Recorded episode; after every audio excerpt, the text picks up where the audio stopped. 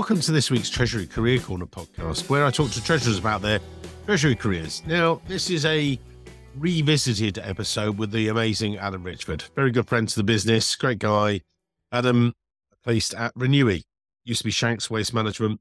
Renewi are a waste management services business. You'll hear about that in the episode from his early days up to now. But actually, I'm catching up with Adam three years after we first spoke. So we've been through uh, COVID and he's also grown and developed his role. He went from originally director of treasury, now has also responsibility for investor relations and insurance. So, uh, full on uh, role that he talks about in our revisited episode at the end. So, listen on for that at the end. Hope you enjoy it once again. Great guy, share some really great advice for you treasury professionals. Enjoy the episode. Thanks.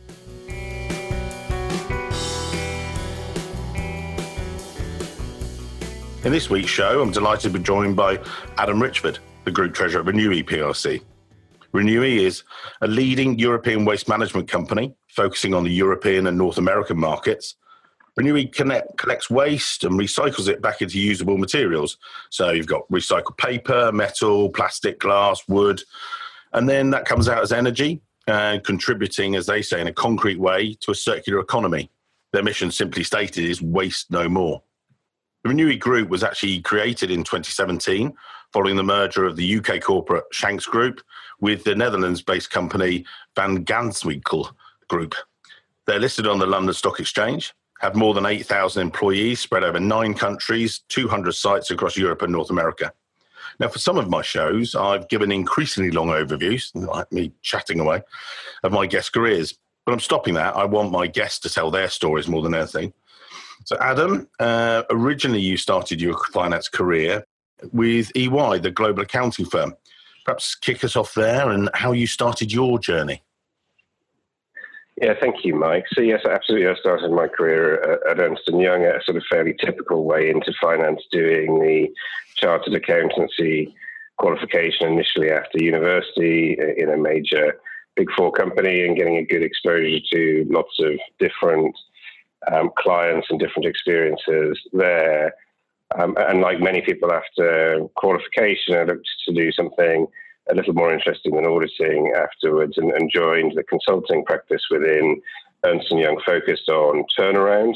Mm-hmm. Um, and that was really the first exposure that I had then to treasury functions. So a lot of underperformance ends up in the treasury's lap for responsibility to manage the the cash flow and other issues through difficult situations. So that was sort of the, the first glimpse into a, a treasury function was there in the consulting environment, which I then followed on into a corporate environment with a, a, a fallen angel telco, um, where, which is my first sort of line responsibility for a treasury function, a company called Energis back in the day. Um, and then that led into a career in, in treasury thereafter, which was started in GE Capital, where I worked for, for about 10 years. Um, and then Gala Coral Group before now joining Renewi PLC. Okay. And with the, you know, so going through from those early times at Energis and things, that was your first real experience of Treasury.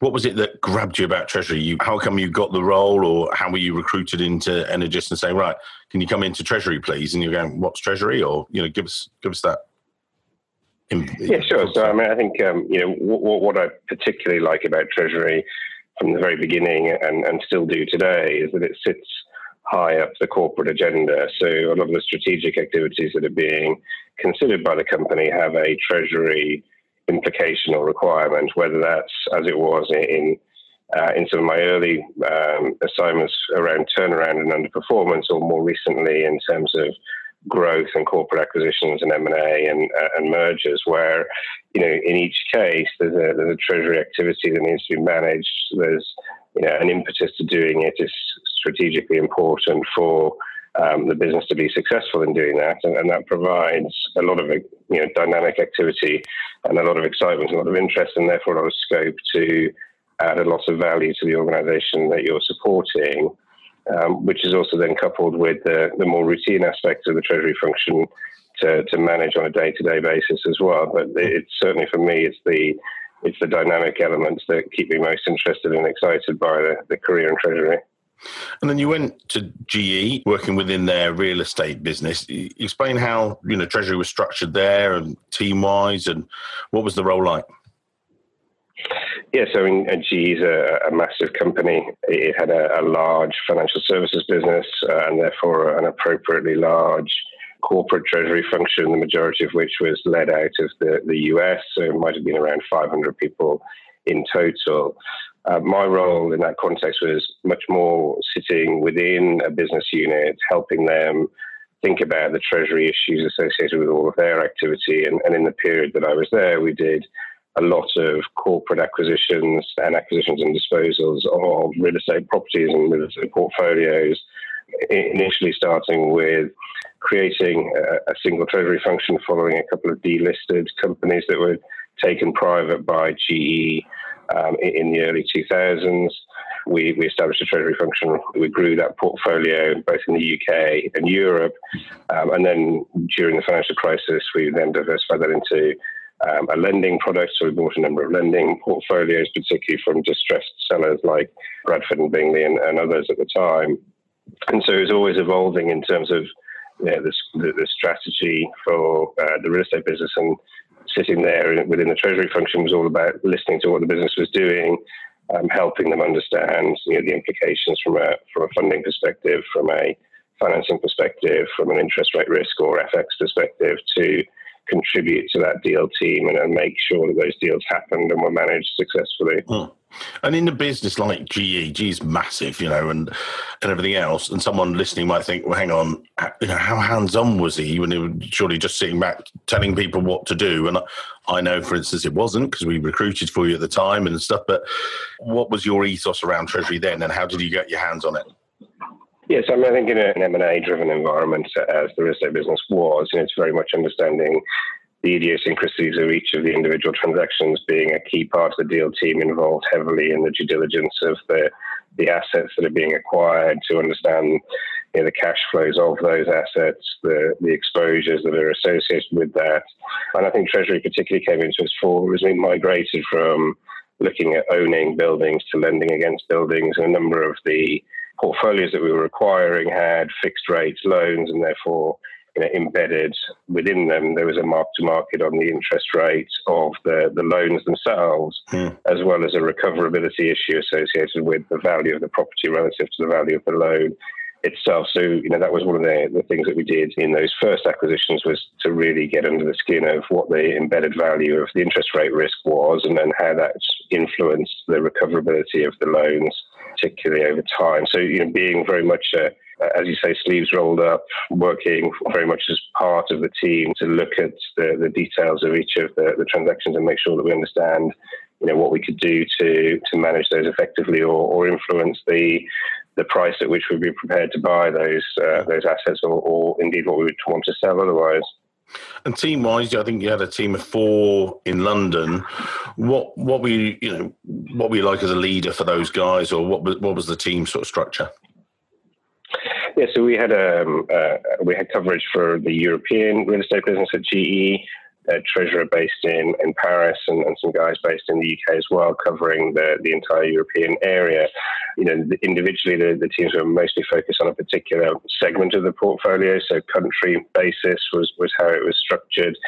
Um, so, the French treasurer would look after the majority of the French transactions. What we would try to do is, you know, give the teams you know, good exposure to all of the activity in those particular country divisions um, make sure they had the, the skills and capabilities to, to review those transactions and that they could discuss those with you know the broader team and, and make sure that they got their input as to what the, the key issues and risks were to be able to manage those effectively and advise the business appropriately.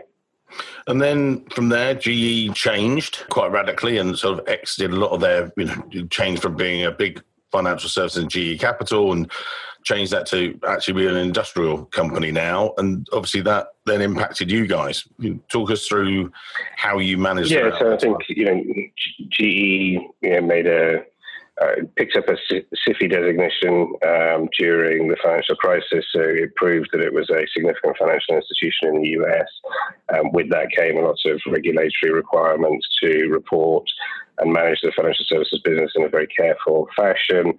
Um, which became quite burdensome and distracting for GE as a as a company, and, and they chose to therefore exit the financial services business, which was a a very large financial services business, and so they exited the real estate business um, amongst many others, and you know dispersed the the assets to new owners and, and the teams, obviously to the to the four winds as well. So mm. there's a, a, lot of GE colleagues that are in many many other financial institutions these days because the business no longer exists in that place. And then you made you made a move to Gala Coral. Some people will not know, you know, certainly outside of the UK, they're not going to know the Gala Coral Group. Maybe explain what that was, if you would. Yeah, so uh, Gala Coral, a licensed betting office and online gaming and a bingo and betting shop business, which was in private equity ownership, a high leverage structure under that private equity ownership, very much focused at that point in, in its evolution when I joined on looking at the exits for the private equity firm, whether that would have been you know an IPO or um, as it was in the end a trade sale uh, in terms of the transaction with Ladbrokes. And throughout that period, you were obviously doing lots of different activity. Because by the end of it, had the group sold, or what had actually happened by the end when you finished with the role? So um, when when we finished there, it was agreed in terms of the transaction with Ladbrokes, subject to competition authority approval. Um, the competition authority approval in that context was a, a phase two competition authority um, process, which was uh, requiring some remediation whereby if they were had too much density of licensed betting officers within a local market, they would need to sell a number of those assets to somebody else to ensure they didn't have a, a too strong a competitive position within a micro market. Right. So that process was expected to then take a year or so to conclude in terms of the response from from the competition authority in terms of that process, um, and then a disposal process to be managed thereafter. So that was likely to be a, a long period of time and, and hence a good opportunity at that point to, to move elsewhere throughout that period, as if you weren't busy enough, I think you were studying your MCT, which are the sort of the top level of treasury exams you can do within the UK Association of Treasurers. And you were even a prize winner and top of the class. So you've got a family, you've got all those demands, and some people say, "Oh, and I've got to study as well." But you you cope with both. Talk us through that, if you would.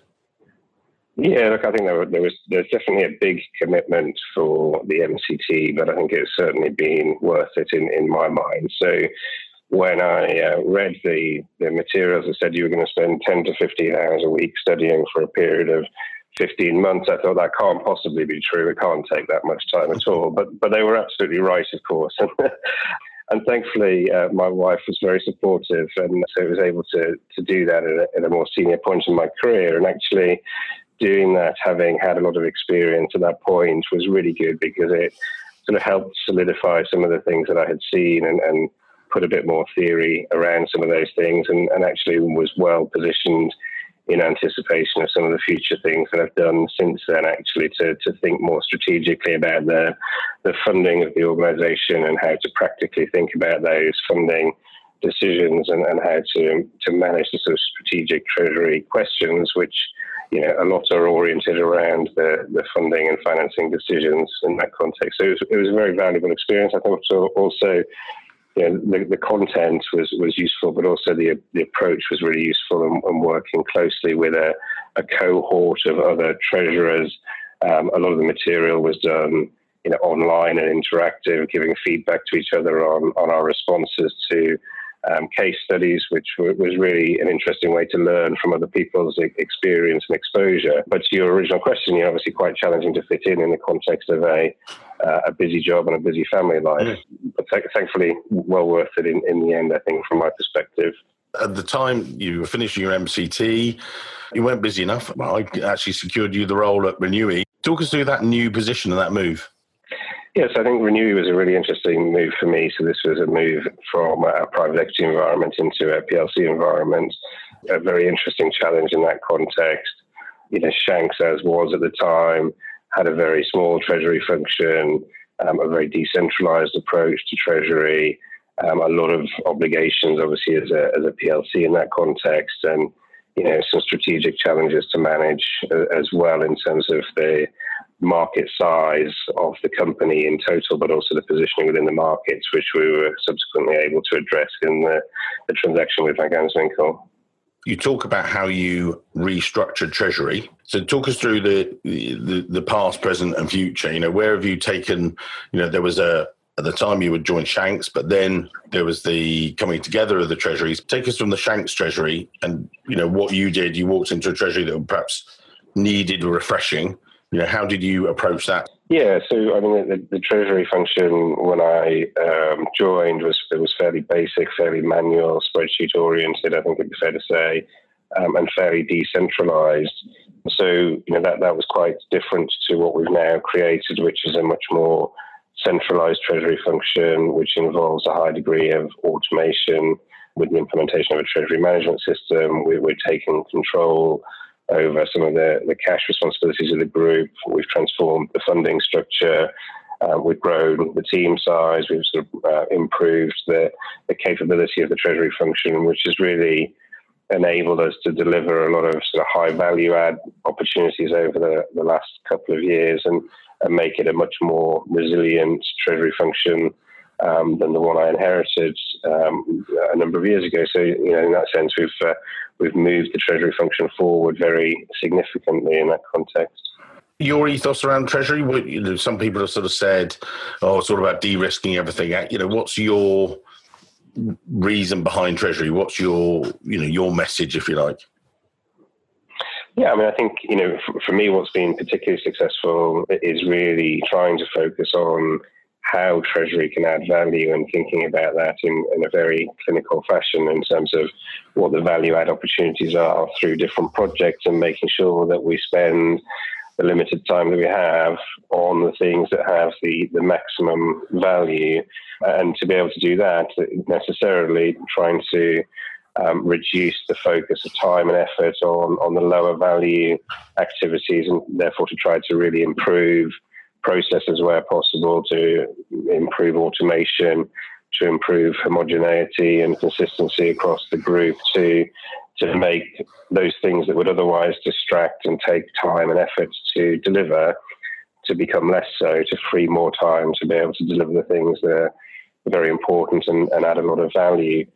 Um, and then I think, you know, within that context, also once we have something that we want to deliver, I think it's also a very practical approach to implementation, which is you know, not not spending a long time trying to generate something fancy that you hope will work, but trying to get on with it. And I always think of that as a sort of iterative approach where you you start something and, and you start to implement it with the full knowledge that it can be improved over time. But the important step is getting it getting it up and running in the first place, and then making sure that the focus remains to continue to implement it rather than waiting for a perfect solution to to come along. And I think by doing that, we've enabled us to, to really focus on some very high value items, but also to get a number of projects up and running that, that would otherwise have died if, if we had waited for, for the eventual solution to be perfect. Yeah, and you've been with the group three years, and you've been through a merger, and you've seen you know teams come together and everything else.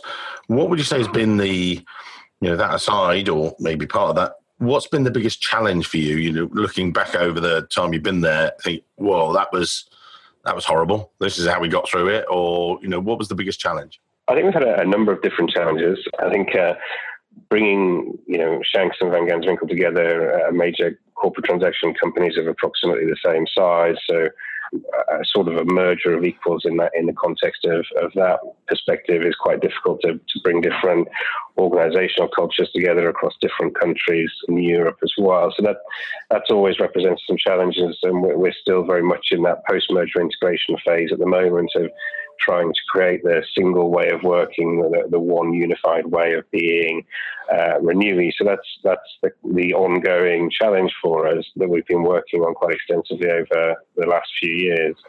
I think also there's been a number of other you know, sort of challenges along the way, you know, particularly as a result of the acquisition. The, the leverage is also at a relatively high point at the moment, so we have to manage that carefully and communicate that carefully with our investor base and, and, look to bring that down over time. It's it's following a trajectory that would be expected given the merger, but it also makes it a more sensitive period from a treasury perspective. So we need to carry on managing that carefully over time. What, what do you like as a boss? What, what's your ethos around team management and running those treasury guys or helping them? Yeah, so I, I think helping them is probably the right description, actually. So I like to be supportive to, to the team and, and give them a lot of opportunity with a lot of space to be able to deliver projects. So giving them you know, very clear responsibility for specific projects and trying to, to make sure that they have the space to be able to take ownership for those and deliver those. Uh, for example, one of the team are at the moment delivering the, the cash management transformation project that we're working on, which is to centralize um, all of our cash responsibility, implement a, a cash pooling approach and implement the, the, the, treasury management system as a payment gateway for, for all of our activity and forecasting. Uh, so it's a fairly significant project, but they get a good opportunity to run that on a day-to-day basis and keep me informed. And they ask me for my input where they think it'd be valuable, and, and, and that works very well, I think, in terms of giving them the opportunities to grow and the space to grow and, and, and feedback along the way to make it successful. And where are they? Are they all based in the UK or? No, we've got uh, the team split between the UK uh, and the Netherlands as well, right. which is sort of typical for the entire Renewi business. The majority of our business is based in the Netherlands and Belgium. About 90% of the operations are there. Right. Um, so, uh, unsurprisingly, we have a, a, presence in, in the Netherlands and Belgium as well for, for most of our functional activities. So, how do you manage those guys remotely? You, you know, is it one a quick call on the phone every week? How would, how do you manage those guys when they're X amount of miles away from you?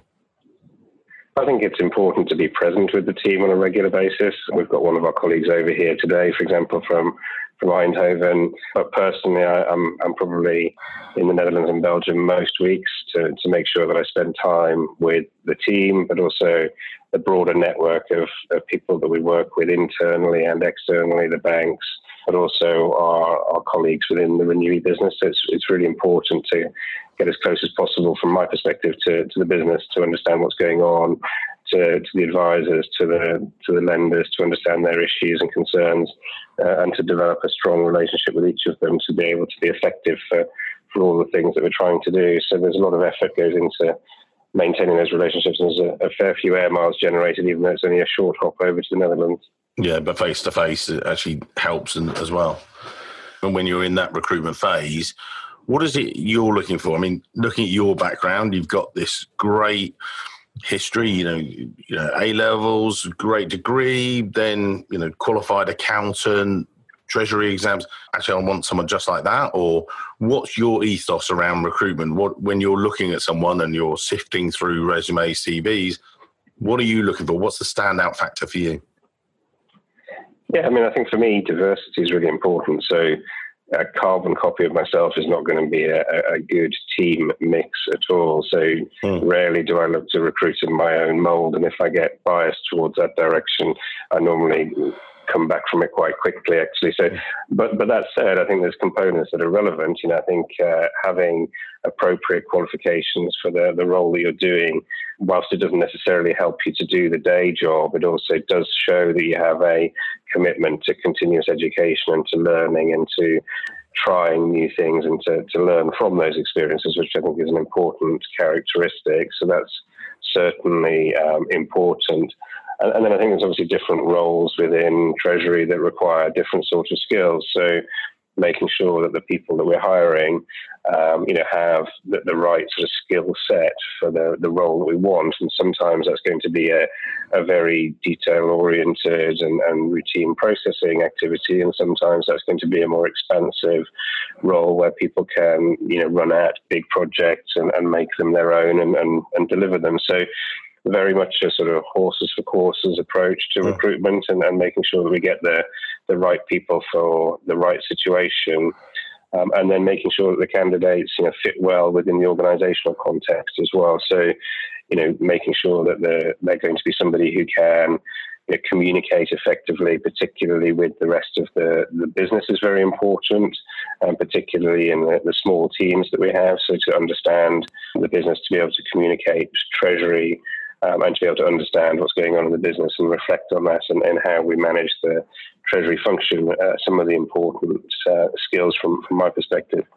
And when you've looked at those people that are able to communicate, what what's been the standout factor for you, or how have you assessed that when you've interviewed them or spoken to them or you know spoken to them throughout the process? What's been the oh actually that's the person we want? You know how, how have you assessed that as it were I think an important part of the assessment is, you know, the Treasury function is very capable of assessing the Treasury capability and requirements. And you know, in some ways, whether you can communicate with somebody outside of Treasury is a very important test and therefore an important part of the recruitment process from my perspective. So, you know, meeting with the, the broader finance team, whether that's within the controlling team or, or FP&A or elsewhere, you know, to be able to have a conversation with those team members particularly and, and, and not get lost in, in treasury detail as some people can um, and be able to, to come across well to those people and, and therefore be people that the, the, the broader team can work with effectively on a day-to-day basis is, is one of the key things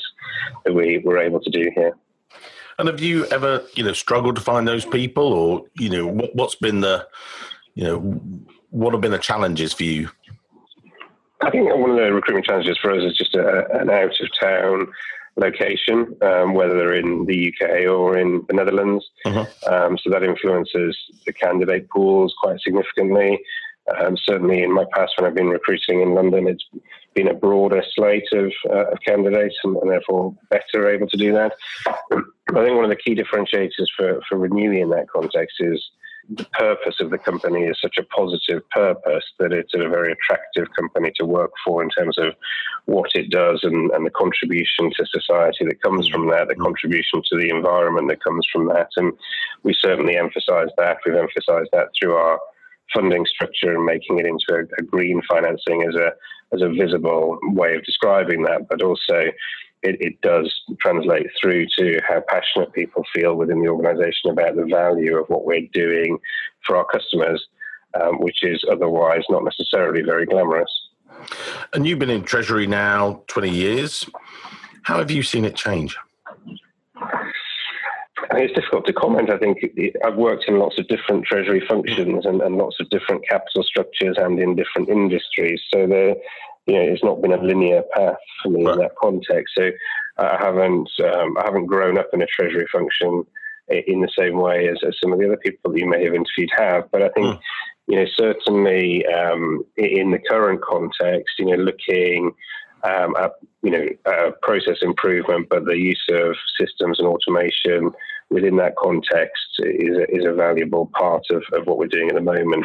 But some some of the skills in Treasury are timeless; that they don't change. You know, in terms of looking at the, the capital structure and managing the cash flows carefully and, and projecting that as best you can, and managing the relationships with the banking group or developing relationships with the advisors, the lawyers, the, the corporate finance advisors, the risk management advisors, etc. I think are, are, fairly timeless and unchanging, and it's perhaps just a little bit more in terms of the sophistication of how we do that and progressively making each of the treasury functions that we work in progressively more sophisticated over time uh, and more efficient over time as well. Yeah, I think it's well, certainly from the conversations I've had, you talk about derived value there, maybe of what a treasurer does. I've sometimes felt on a couple of the shows that people have said, well, we're going to be replaced by robots, or you know, everything technology is taking over and streamlining the jobs, and we'll be streamlined out of a job. But actually, as you say, it's about much more than that, and that's certainly what I found from talking to treasurers like yourself for the past twenty years. That actually you're not just you know guys that switch on the pc and feed in the data and out comes the results thanks very much it's all about yes there's a part of that but actually it's about all the other stuff you do all the relationship and and all the other things that you actually add value on as well and you see that you know in yeah, the and also there's a lot of go on I think that's right. It's also a lot of you know interpretation of information. It's not just the generation of information. So the systems and automation help generate some information in a better, cleaner fashion, which becomes more actionable, uh, more intuitive to use, and more reliable.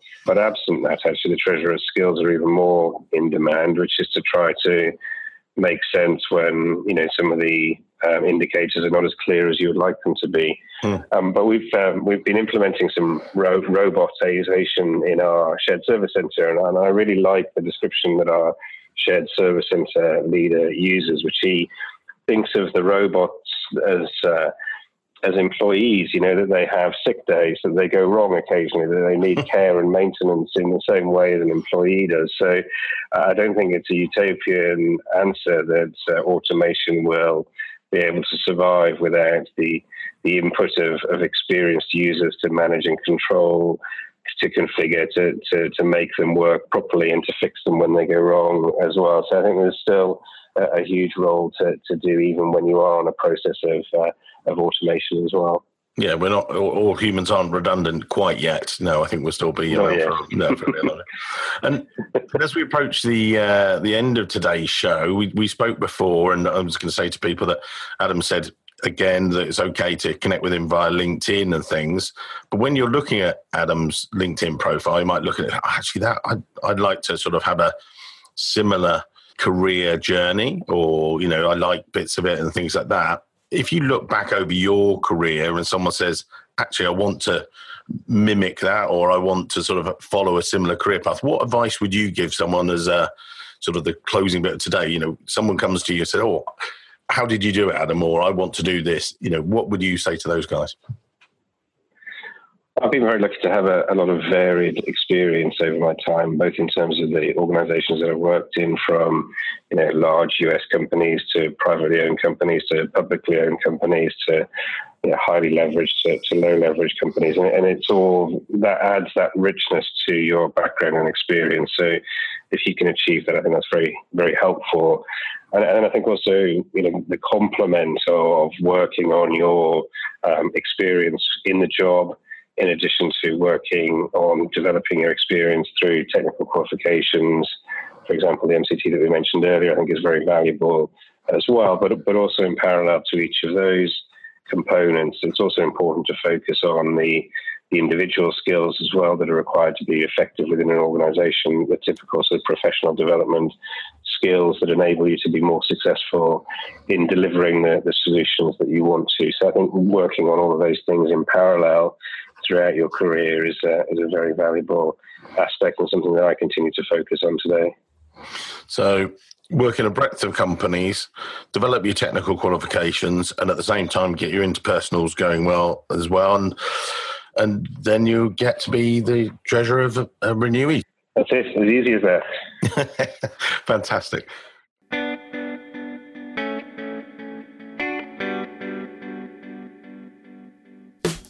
Wow. So I hope you guys enjoyed that amazing podcast with Adam when he was the treasurer of Renewi. Well, actually, he still is. But we are four years later. His role has obviously, over this past four years, hasn't stood still been through a pandemic, been through all the stuff that's happened. Adam's role has evolved.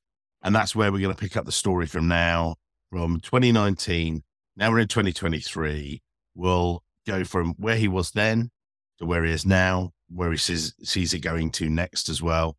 Adam, if you joined us once again, thank you for your time, Adam. But to pick up the story, your own story, if you would, hopefully you understand it back to you, Adam. Where are we now, or where were we when we last left you on the show and everyone's just heard? Over to you, sir.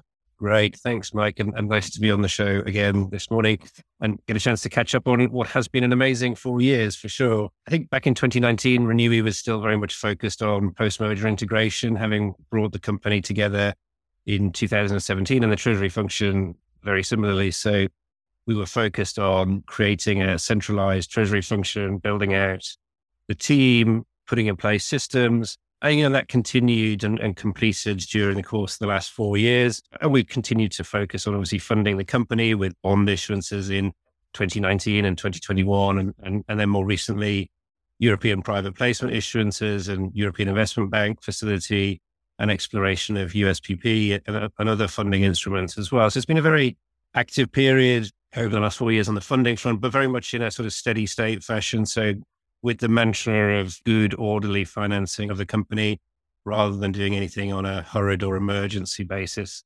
Obviously, with the exception of having to manage through the crisis of, of COVID and the concerns that I had for every business around the underlying performance and from a treasury perspective, of course, the, the covenant profile of the business and looking for leniency from the banks during that period of uncertainty, which, you know, we, we managed to achieve, but it was a, a fairly painful experience in, in that in that first summer of COVID, where you know, we had our, our year end going out with a, a, March year end. COVID's timing was pretty bad for the auditors to get comfortable in the, the May year. So absolutely essential that we had the, the, support of our banking group at that point in time. But, you know, as we roll forward to today, the, the, the group itself has completed its post-merger integration and the, and the performance of Renewi and its balance sheet is much stronger than it's ever been. You know, last year, the profit increased by 83%. So very strong performance.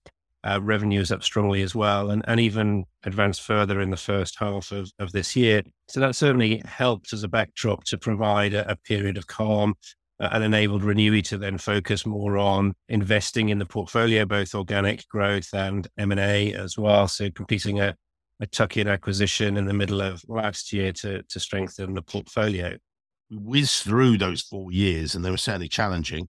I just wanted to re reflect when we were on the last episode, we talked to, then you were talking about some of the keys to managing a team remotely and to getting the best out of them. But then you, you know, that was a voluntary thing. And then it was an involuntary thing, thing through pandemic. How did you get through that again? Because then I want to bring up today because your role has evolved. But before we get to that, what was that like? You, you were, as you said, you were recruiting the team, getting them sorted. Great, all in the right direction. Here we go, guys, in the office. And suddenly, right, no, you know, the office is locked now. How how did you get through that? What was what was that like for you guys as a team? I think the the core team transitioned very well to the working from home environment, and, and have the utmost respect for for my colleagues who were managing young families who had demands of their own when they were also trying to work at home, and they and they did that admirably, working flexibly through the, the early stages of the pandemic. Obviously, glad that that then calmed down and settled down in, in due course, and, and schooling and, and nurseries returned back to normal, and, and they were able to get back to a more normal functioning. And you know, they transitioned very well to the more hybrid model where you know, many days are spent working at home and, and very effectively so. Um, but also many days are spent now in the office and collaborating with colleagues and sitting next to one another and making sure that the connections are close. But I think, like like many companies, we probably had the experience of trying to hire during the pandemic. We hired a treasury analyst, uh, somebody that we hired remotely, onboarded remotely, and then decided to leave. So we never met the guy.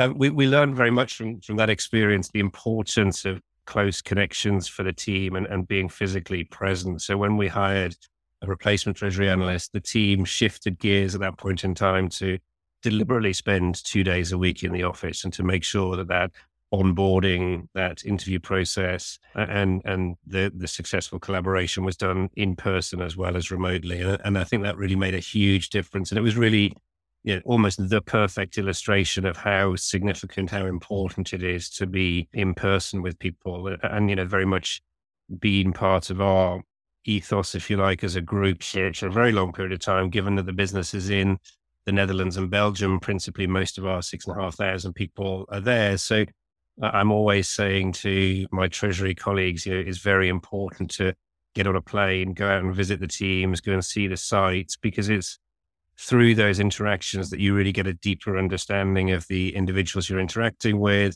the priorities and competing priorities that, that, they have to manage and therefore where you fit within that and also get to know what the business is what it does and, and, and expand the network beyond the, the immediate context that you need to be able to do your day-to-day job which gives you that broader perspective that's always necessary in treasury to be able to think about what's happening in the business be able to think about how that reflects into the requirements for the, the, funding of the organization or the operational requirements for the business. And that's certainly something that the team have adopted very well and transitioned successfully into that hybrid model. And with yourself, you, you just touched on there that the evolution of Treasury, you got the, the team, the Treasury engine, if you like, functioning, pairing well. And then you sort of took on other responsibilities and, and evolved your role, if you like. And I know that a number of listeners will you know, the more senior end in particular, be looking, right, got treasury working, treasury ops, that's great, that's all going. How did you then sort of take on that? Were you putting your hand up, saying, great, give this to me, what, what can I do? Or how did it all happen from there? Because again, people will be listening today going, I'd like to do that. How did Adam, you know, manage to wrestle that those other interesting parts into his role? Yeah. So, I mean, if we roll forward to today, I, I, look after investor relations. I spend probably the majority of my time focused on investor relations, as well as leading the insurance team uh, and the treasury team as well. As you sort of allude to, the, the, the permission comes from getting treasury running like a sewing machine and, and running very effectively and working closely with the colleagues. And it's not to say that I step out of the treasury function entirely. I still am very much involved in all of the strategic funding, aspects and all of the key relationship management pieces with our, our key relationship banks as well. But increasingly that takes you know less time and therefore there's capacity generated, which is obviously the objective of, you know, focusing on trying to push work down the team to give the team development opportunities. And that creates capacity for me to then add more value by doing uh, more valuable things. And, and, investor relations is the, the perfect example of that. So I was able to start helping out the, the CFO on investor relations back in 2019, very much starting off really in a sort of bag carrying capacity. I think I'd probably describe that, you know, so just sort of helping out where, where possible with preparation of year end materials, for example, the, the investor presentations. And then, you know, slowly building that up into supporting, attending conferences on the, the buy side with, with equity investors, hearing how we describe the company to the market. And, and that's certainly getting closer to the equity story was you know, very valuable in terms of communication with the, the debt investors as well, because you understand the, the performance of the business better as a result of that and, and how to talk about it. Mm-hmm. And then over time, that's evolved into creating an investor relations function. So you know, back in 2019 and prior, the the, the CFO um, was the the investor relations function. So what we have done over a period of time is create more resilience for Renewi by creating a function of that. Um, that's included you know, improving a lot of different aspects of investor relations, but you know the simple output of that is that in 2020 the share price was 180 pence, and last year it hit 850 pence. So that's the, the visible output of, of all of that process. But there's a lot of shoe leather and hard work that goes into to making that happen. So one of the big critical success factors that we've been able to deliver is to increase the amount of coverage on the sell side. So the number of equity analysts that are writing about Renewi, that are talking about Renewi in the market, that are generating interest in, in investors on the buy side, um, to want to to buy the shares, and, and we've increased the, the sell side coverage from three firms to, to nine over that period of time. Which, in a post MIFID two world where they make less money from doing equity research, um, that's a notable achievement and sort of illustrative of how well positioned Renewi is within the thematic of impact investing, circular economy, ESG, sustainability, but also reflective of the fact that the financial performance of the business has improved as well. And therefore, it's a more interesting story to sell into the uh, investors on the buy side. Well, you say that, uh, you know, ESG is front page, is, is every, you know, is, everything at the moment, is, you know, going like that. Obviously, you guys are at the forefront of it. Did you, did you feel that you were, right, let's ride this wave? Are you, are you nervous about it sort of going off the boil or you just see it continuing sort of thing, particularly given that sort of IR perspective sort of thing?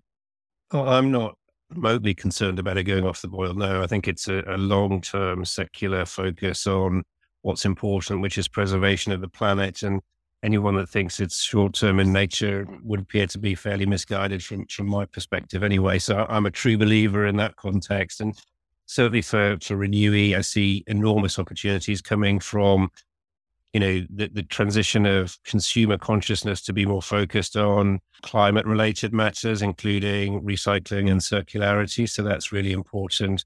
But then also consumer behavior which is being driven by legislation in the broadest sense including disclosure legislation such as tcfd and, and other requirements csrd in europe and, and, and the likes which is really promoting companies to really focus on how they are impacting the planet and their carbon commitments, and, and many have made you know net zero commitments and signed up to science based targets, for example, and that's all helping drive demand for secondary materials, particularly the, the low carbon secondary materials that, that Renewi produces and puts back into um, the economy for reuse.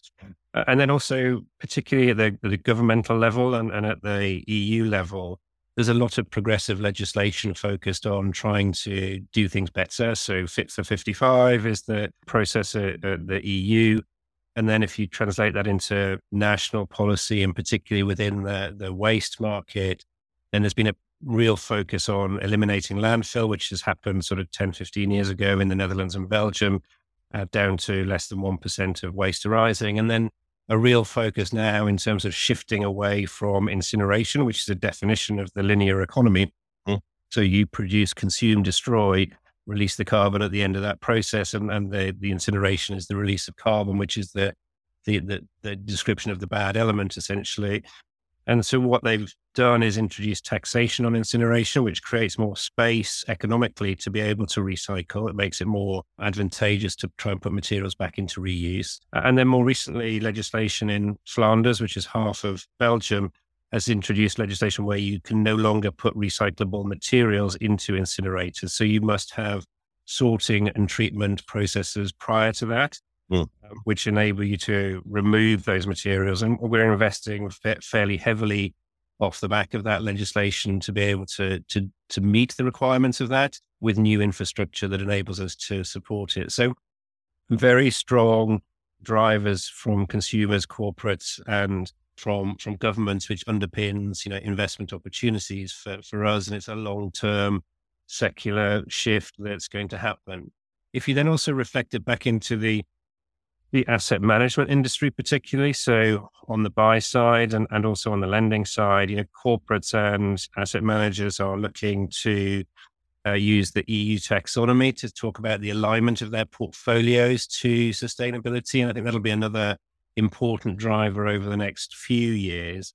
My expectation is that Renewi will fall into a fairly unique category of companies where the vast majority of the activities are aligned with climate objectives. So, mm-hmm. very simple terms, Renewi's purpose is to put materials back into reuse, uh, and that itself is is a sustainable purpose, and therefore that puts us into a very unique universe of investment propositions that are impact investing, uh, and that impact investing category is something that funds will be raised to be deployed against impact investing and then if the universe is relatively small, then if Renewi fits into that story, it's a it's a very helpful additional factor to growing the number of investors who are investing in Renewi from an from an ESG and sustainability perspective. So I certainly see for for Renewi that's a long term secular change. It's impacting behaviors, not as I said, corporates, consumers, legislators, banks, asset managers, and all of that impacting positively for our business and for our activities. So, you know, that that brings us up to date with the company. That brings us up to date with where you guys are set up for the future. With with yourself, where do you see it now sort of evolving? Because you've got this eh, you were treasurer, you still are, but you're treasurer plus IR plus treasurer plus plus plus. Where, where do you see it next? Or you know, for you as a treasurer, what are you thinking about next? Sort of thing. Yeah, I mean, I, I think you know I'm still trying to build out the investor relations function for Renewi. It's still relatively nascent. You know, we've just taken on a first member of staff. We've implemented a system to manage our interactions with investors. There's still a shareholder rotation going on. The share price is still not a valuation that that I like particularly. I would like to see it higher, particularly relative to other comparables in in the markets. There's a lot of hard work required on the investor relations side. And it's an important piece because if the share price is below, you know, where market transactions are, are operating in terms of multiples, then it's very difficult to do any transactions that require equity to to grow. So it limits the growth ambitions unless we can get this shareholder rotation to happen successfully. More support from institutional investors that are focused on small and mid caps and, and building out that equity story further and demonstrating a, a, longer track record of performance for Renewi will be a, a, key part of that. That is all happening. It's all under. It's all underway. It's all ongoing, and it should, you know, follow naturally over the course of the next year or two. That that, that continues that uh, that progression. So it's all set fair and set well for the the future, but still a lot more work to do on the investor relations side. On the treasury side, you know, there's always work to be done around the, the funding uh, and always work to be done to, to maintain our reputation in the insurance markets, particularly around um, PDBI, so property damage and business interruption, as well as the, the motor cover where we have, you know, exposures that are important to, to manage carefully and to invest to protect the assets for the insurance business. So lots to do at Renewi, but you know, last year we had a, a, CFO transition. So the previous CFO left in March and the, and the new CFO joined us in June. That was a nice opportunity to, to step up into some of the CFO responsibilities, including you know, delivering the, the results to the city, uh, which we do in May. So preparing all the investor materials, the, the roadshow activities and supporting and delivering the results with CEO on, on the day. So that was a nice glimpse of, of some of the, the CFO responsibilities and, you know, gives a gives a, a view as to where I might look to head in due course, which is to essentially continue to generate the CFO toolkit and, and see if that's a transition that I can make in due course. And I think we've talked about this as an evolution for a number. You know, we recently had Topi Yogalanta on, I spoke to Adam about before, and Topi had made that transition from Treasury to, and I think you know, if I reflect back 20 odd years ago, Treasury moved itself into this ivory tower. And oh, yeah, we get a pay rise because we're working in Treasury and great. But then it was, oh, yeah, Treasury guy in the corner. And then it's come all the way back. And I see, you know, Treasury front and center, which is one of the reasons we do the podcast. But and you really, you really embrace that, that is, you know, Treasury is, right, I can do I, I can do the other things. But any, any final closing bits of you know, words of advice that other treasurers should think about, about how they evolve their role like you or other things that you've done? I know you've touched on it a little bit there, but I wanted to sort of wrap up with your final Adam Richford words, really, rather than mine. Yeah, well, look, I mean, I think there's a few sort of approaches that I take that I think are successful that I would encourage others to think about as well. You know, I think as a as an approach, as a methodology, I'm always trying to look for where I can add the most value to the organization. So to focus on the, the highest returning, highest value things that I can do with my time.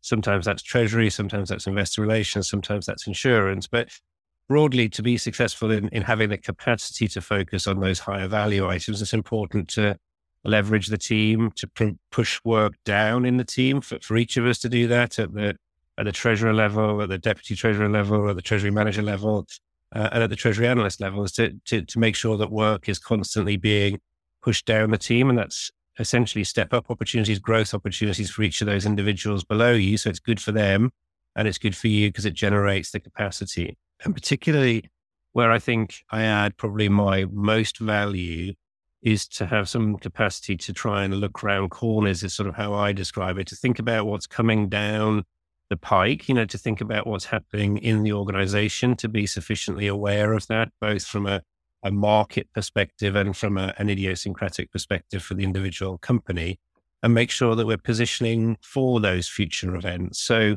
you know, even though we're in the midst of, you know, a very high inflationary environment and, and no one will be thinking about putting a significant amount of capital to work in, in this environment, you know, what I'm thinking about for the next treasury funding round is a couple of years down the line when the when the markets have calmed down a little bit more and Renewi is still positioned well and wants to grow further is about how do we make sure we've got the capacity to, to do that. Same on the investor relations side. How do we make sure that we've got the register that we need to support us in two or three years' time to complete further transactions and further growth? And that's you know going to be a journey that's going to take us a couple of years to get there, but the hard work is happening now to make sure that we're positioning ourselves to look around those corners uh, in the future. So that's more, again, another sort of approach, if you like, hmm. that I like to take. And, and then, you know, really my, my leadership style, if you like, is to be very much nurturing and supportive of the team that I have. So uh, I like working with each of the team members that I have. You know, we work very closely together. We're, we're on the, the phone or talking throughout the day, every day, talking about what's going on and, and how we can similarly each of us take the approach of adding the most value possible and helping to position the organization for for the right things.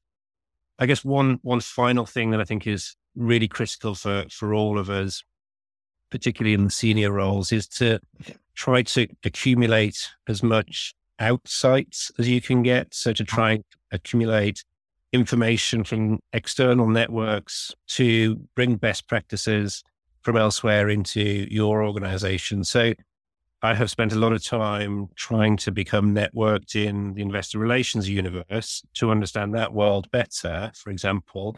And that has made me better able to support the organization. So talking to you know, the corporate brokers, talking to other firms on the sell side, understanding the asset management universe, using systems and tools. The database that we implemented this year has really supported that as well. But the way you find those people is is through a lot of effort. It's, it's through the shoe leather. It's through attending conferences. It's through talking to people. It's through following up and having specific conversations to see if there's areas of interest or things that you need to know and understand better. Yeah. And, and, bringing those those insights that you find in, in those discussions back into your organization. So that's what helps you to build from a sort of greenfield site to creating a, a best in class or fit for purpose function. And I, and I think that's served me incredibly well. And certainly something I try to encourage my team to do as well is to, to get out there into the market, to talk to people, find out what others are doing, talk to vendors, talk to advisors, uh, listen as carefully as possible, um, use open questions, and, and to try and elevate the understanding of each of us to support the organization better. Lovely. Lovely final words. Elevate elevate out in the market. I love that. So, uh, Adam, it's been amazing to talk to you. I won't take any more of your time because you've just been very, you were giving first time round, but that was four years ago. So we nearly forgot about it, but now we're back there. So uh, I really appreciate your time, sir. And I look forward to, yeah, hearing the story as it keeps moving on over the next three or four years. You know, never know. We, we'll perhaps catch up again on the podcast. Who knows? Well, Mike, thank you very much for having me back on again and lovely to talk with you. Lovely. Lovely to chat, sir. Thanks. Hello, it's Mike here again. I hope you enjoyed this week's show. If you did, then maybe you want to follow the show or subscribe depending on where you listen, whether that's iTunes, Spotify, or another great place to listen to the show from. It's totally free and means that you'll be the first to see each and every week when we release a new show. And maybe whilst you're there, you could even leave a quick review. Reviews and ratings are among the most important metrics for a podcast to effectively rank. And as you can probably appreciate, the podcast is a lot of hard work to produce every week. It'd be amazing. Just take, say, 20 seconds, leave a quick review of my amazing guests and their great career stories. We'd really appreciate it. Thanks very much, and I can't wait to see you soon.